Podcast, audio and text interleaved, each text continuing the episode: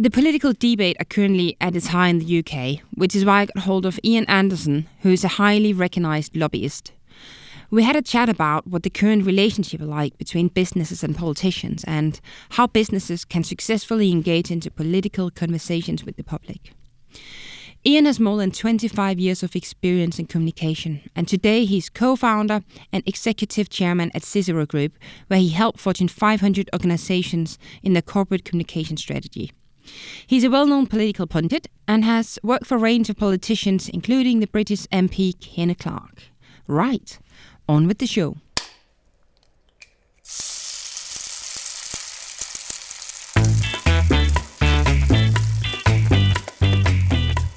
From Studio Rue, I'm Jessie Fram, and this is Bosses for Breakfast, the show where I talk with entrepreneurs, creatives, and inspiring visionaries about their successes and their failures around advertising and what they're bringing forward today.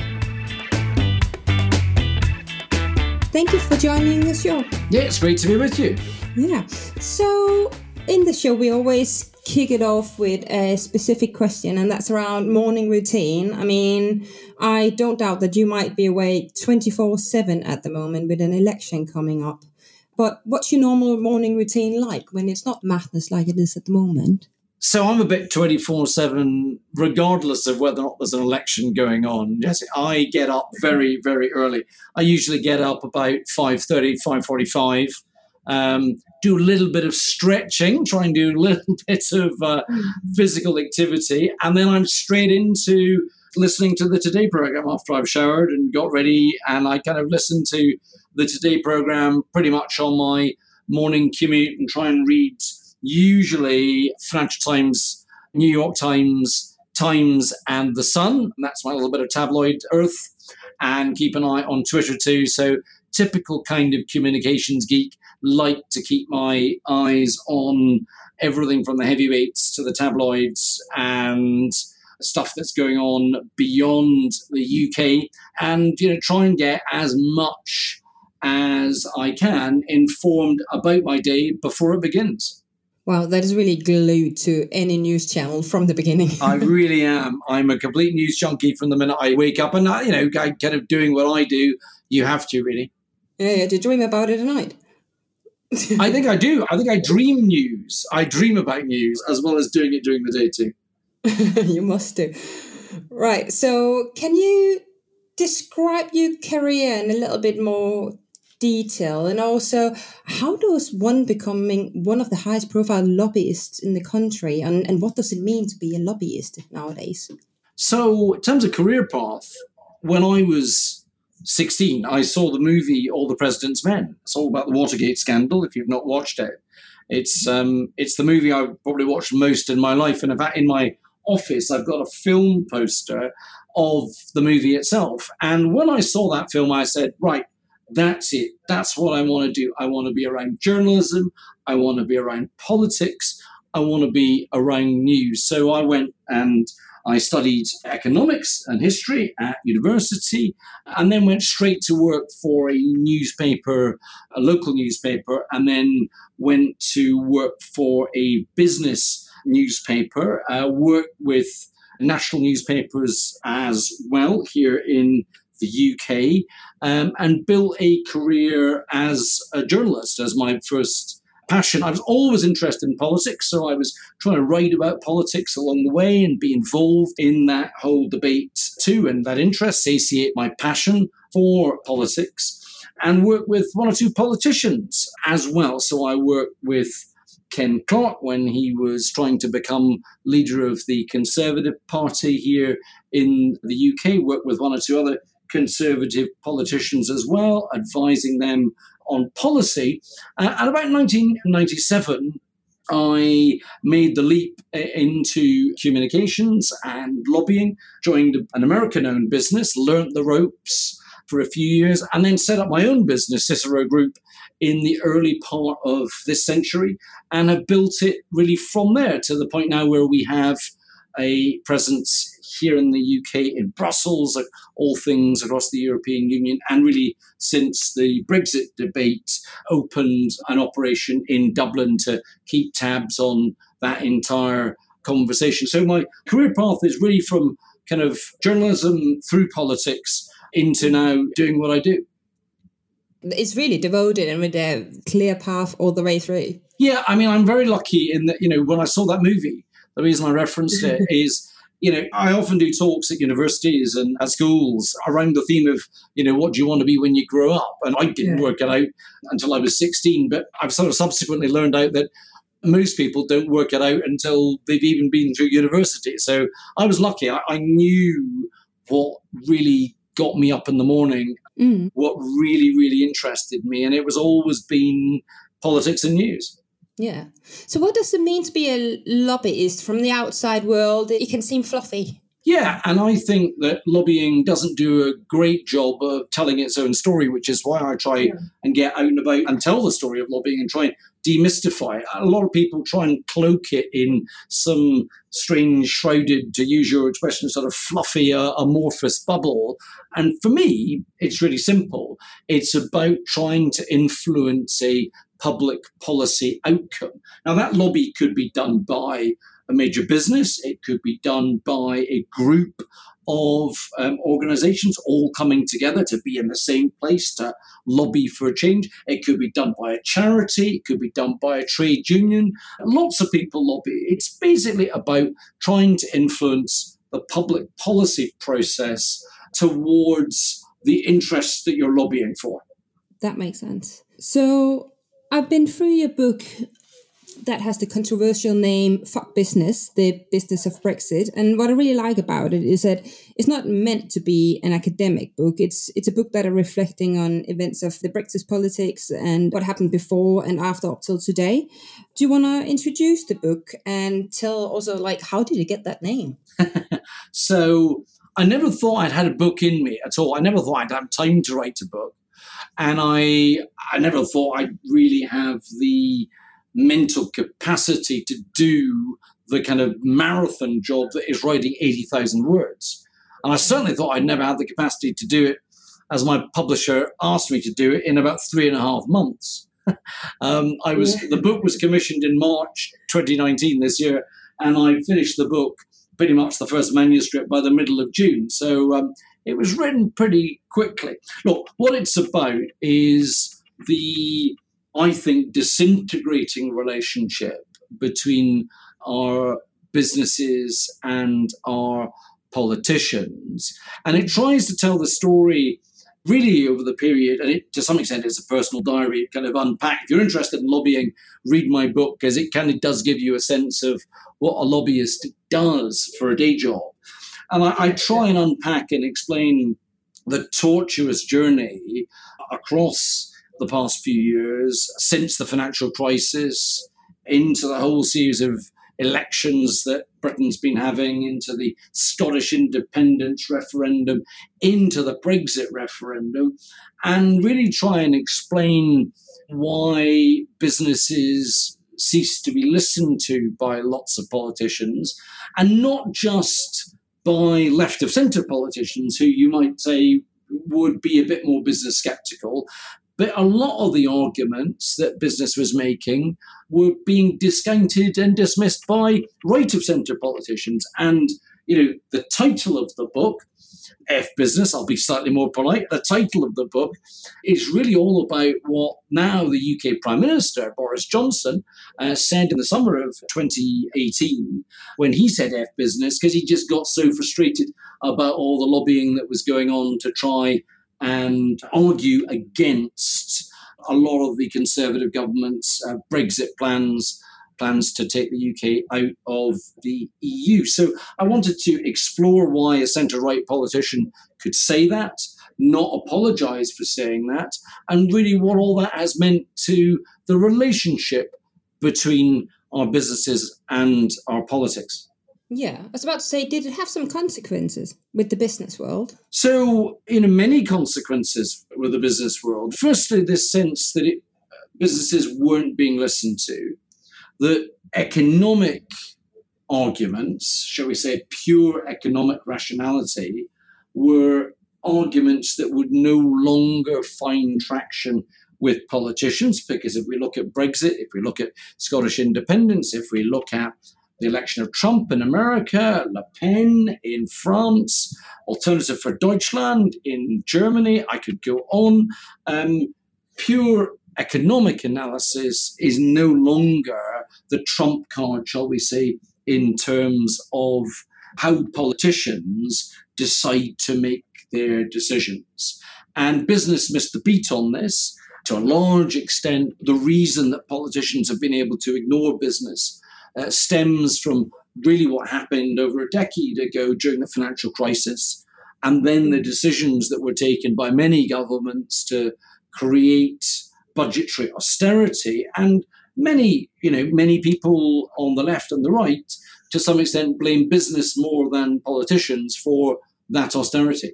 So, have you seen the communication between business and politicians change over time? I assume it was a really good relationship years ago, but it seems like it's more fragile. It's fragile. I think that when I first started doing this uh, job, politicians and businesses used similar language. In a way, certainly here in the UK, there was less lobbying to do 20, 30 years ago because I think there was a better understanding. There was less of the debate that took place because digital didn't generate the debate, because digital didn't exist. I think now there is a tendency to attack business by politicians because it's easier to point fingers than have fingers pointed at you.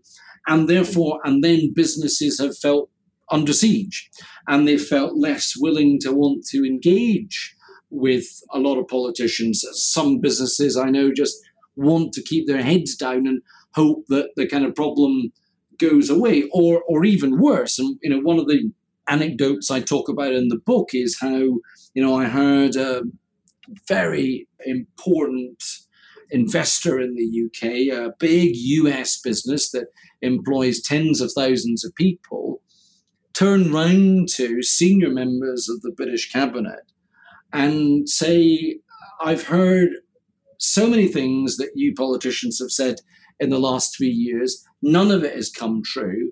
And I don't hmm. believe a word that any of you say anymore. I mean, I'd never, never heard a business leader say that to a politician um, until the spring of this year. Normally, the relationship's very respectful.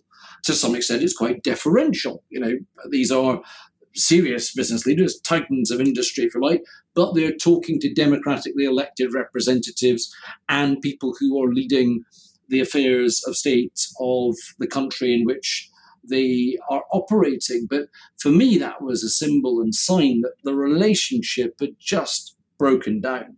Do you think it feels broken, but can it go in the opposite direction if you take on the subjective glasses and look at it from a public perspective? That politicians, if they go more solo and less listening to the businesses, is that better for the society, or is it better from a society perspective when they actually listen to business, or is it a balancing act to be had?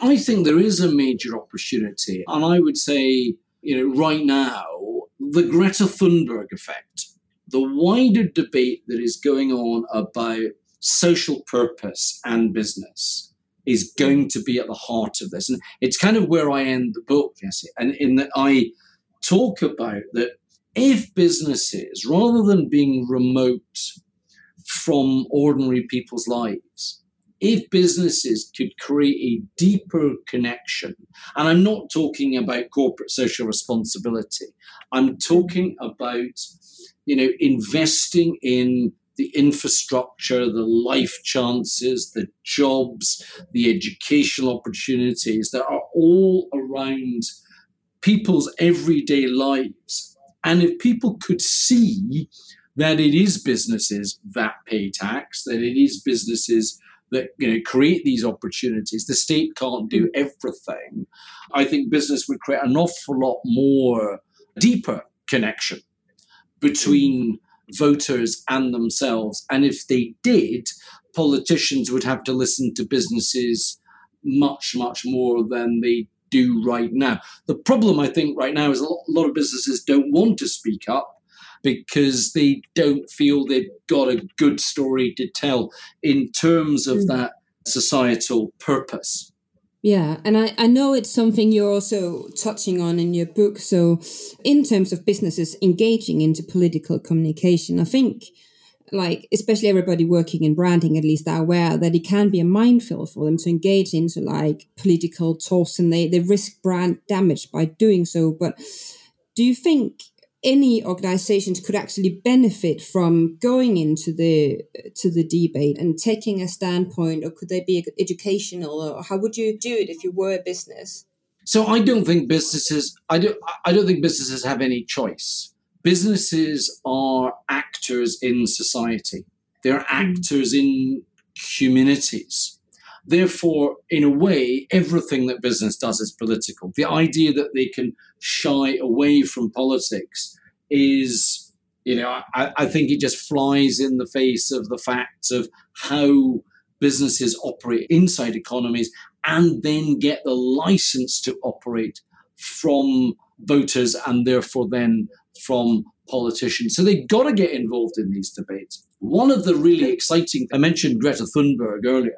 Yeah. I think one of the very exciting things about the Greta Thunberg effect and beyond Brexit, the whole debate about green and societal purpose is for 2019 it has been by far the second most important issue on my desk by far mm. nothing else mm. comes close to it what is happening is that the big investors the people that you and i put our money with to save for our future pensions those investors are starting to move the dial on what they're asking uh, the companies that they invest in to do.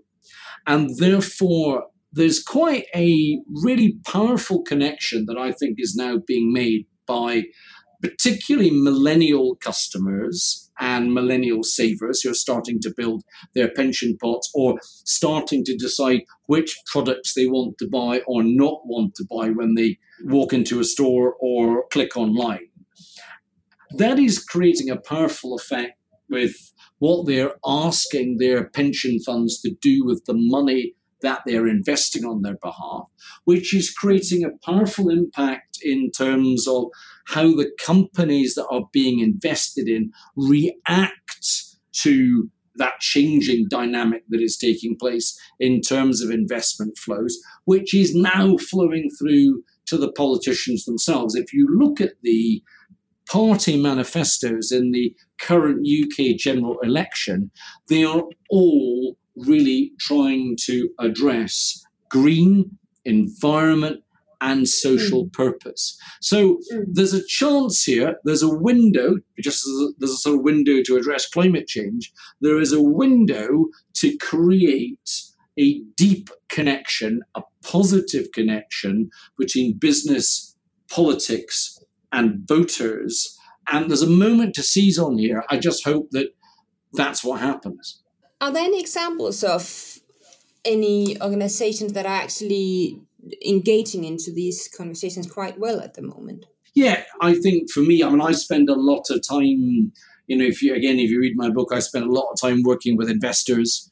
And there's a really, really, really good sense now of how, you know, some of the major international investors are making sense of this in terms of what they're hmm. saying publicly and what they're trying to do. And in a way, you know, because of what happened over a decade ago when the financialized um, economy almost blew up, as we know, actually, so it's taken a few years to steady the ship, it's taken a few years to work through the politics. But now, because of the demands that are being placed on them, particularly, as I said, by millennial savers, I actually think it's some of the investment firms that are now at the forefront of creating this change. So, a, a, bit of another question, but I know LGBT rights is something that's quite close to your heart, and that you, amongst others, are an ambassador for the Stonewall and a trustee for the Global Giving platform, GiveOut.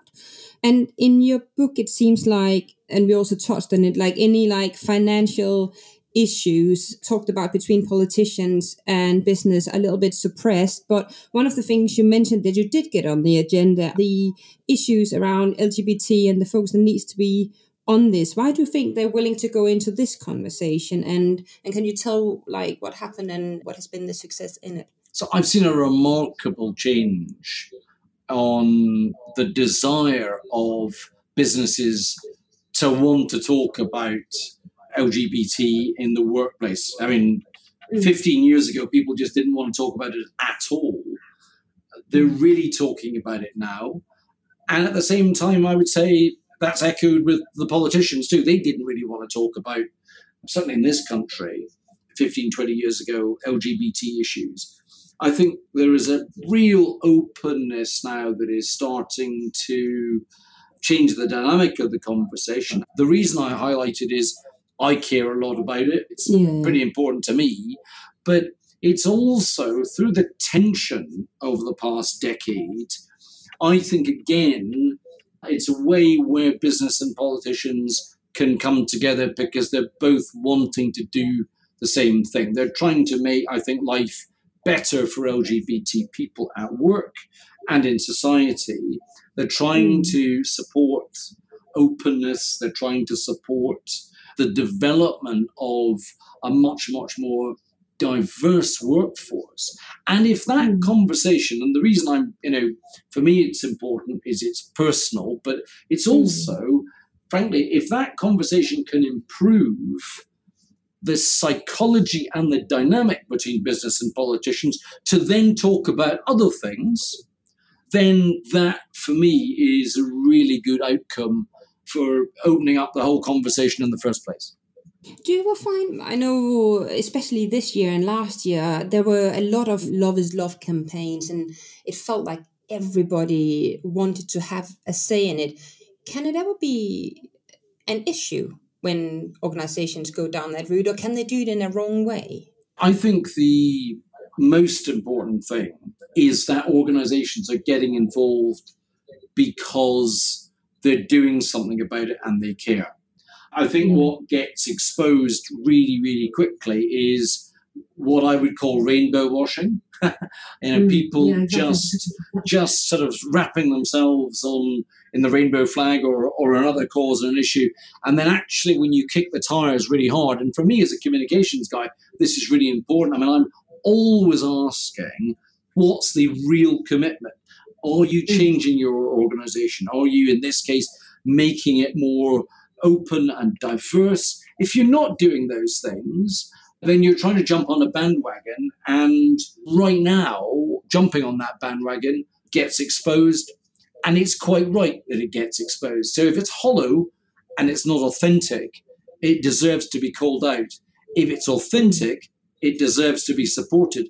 And I think actually, you, know, you, what you're seeing is again people moving towards brands and businesses as consumers or mm. as places that people want to go and work, where they actually want to support good stuff that's going on and back away from organizations that are just playing lip service. It seems like you can quite quickly do more damage than good. It almost seems like some companies will end up just doing it for the money and it becomes very transparent when they do that. Yeah, and I think that's for me, this is one of the really good things about digital. There are lots of things that are not good about digital, but mm. one of the things here is that I think you can quickly call out people who are organizations who are not walking the talk. Yeah, exactly. So, just to wrap it up before it comes to an end here, I know that you had to write your book in the shortest amount of time ever, but it's been a few months since you launched. And if you had the opportunity to write another chapter in, what would it be about? So, there's maybe another book out of this, uh, Jesse, anyway, because of course, you know, we're talking while we're still waiting to hear whether or not the UK is going to leave the EU at the end of January, not leave the EU, have another referendum, have a Scottish second Scottish yeah, referendum. Ever leaving. um, you know, it's the never-ending story, this Brexit story. But you know, for me, I mean, I would want to, I think, explore in greater depth. I'd sort of touch on some of the themes that we've been focusing on on this podcast about a, deeper connection between business and society. There's a really good book that influenced me written by Lord Browne and Tommy Stadlen, a book called Connect, which I would recommend to everyone, which gave me a lot of mm. inspiration for some of my thinking for my own book. And that is about how to, you know, frankly, move beyond CSR and create greater social purpose between business and society and therefore our politicians. And that book was written a few years ago now. So what I, w- I would love to do is take on that subject a bit more wholeheartedly. And also, one of my big critiques, regardless of the Brexit process, is that the relationship between politics and business and the ability for businesses to talk to politicians is operated in a very mercurial, arbitrary way. I would rather create a situation where there is a much, much more ongoing, open, candid, frank dialogue. So mm. businesses are not just turning up when they want something, or government is not just asking business what it can do, but that there is a much, much more open, every week, every day conduit between our businesses and our politicians. Right. Thank you so much for being on the podcast. It's been a great pleasure. It's been great to talk to you. Yeah, thank you. Bosses for Breakfast are hosted by me and produced by Studio Roo.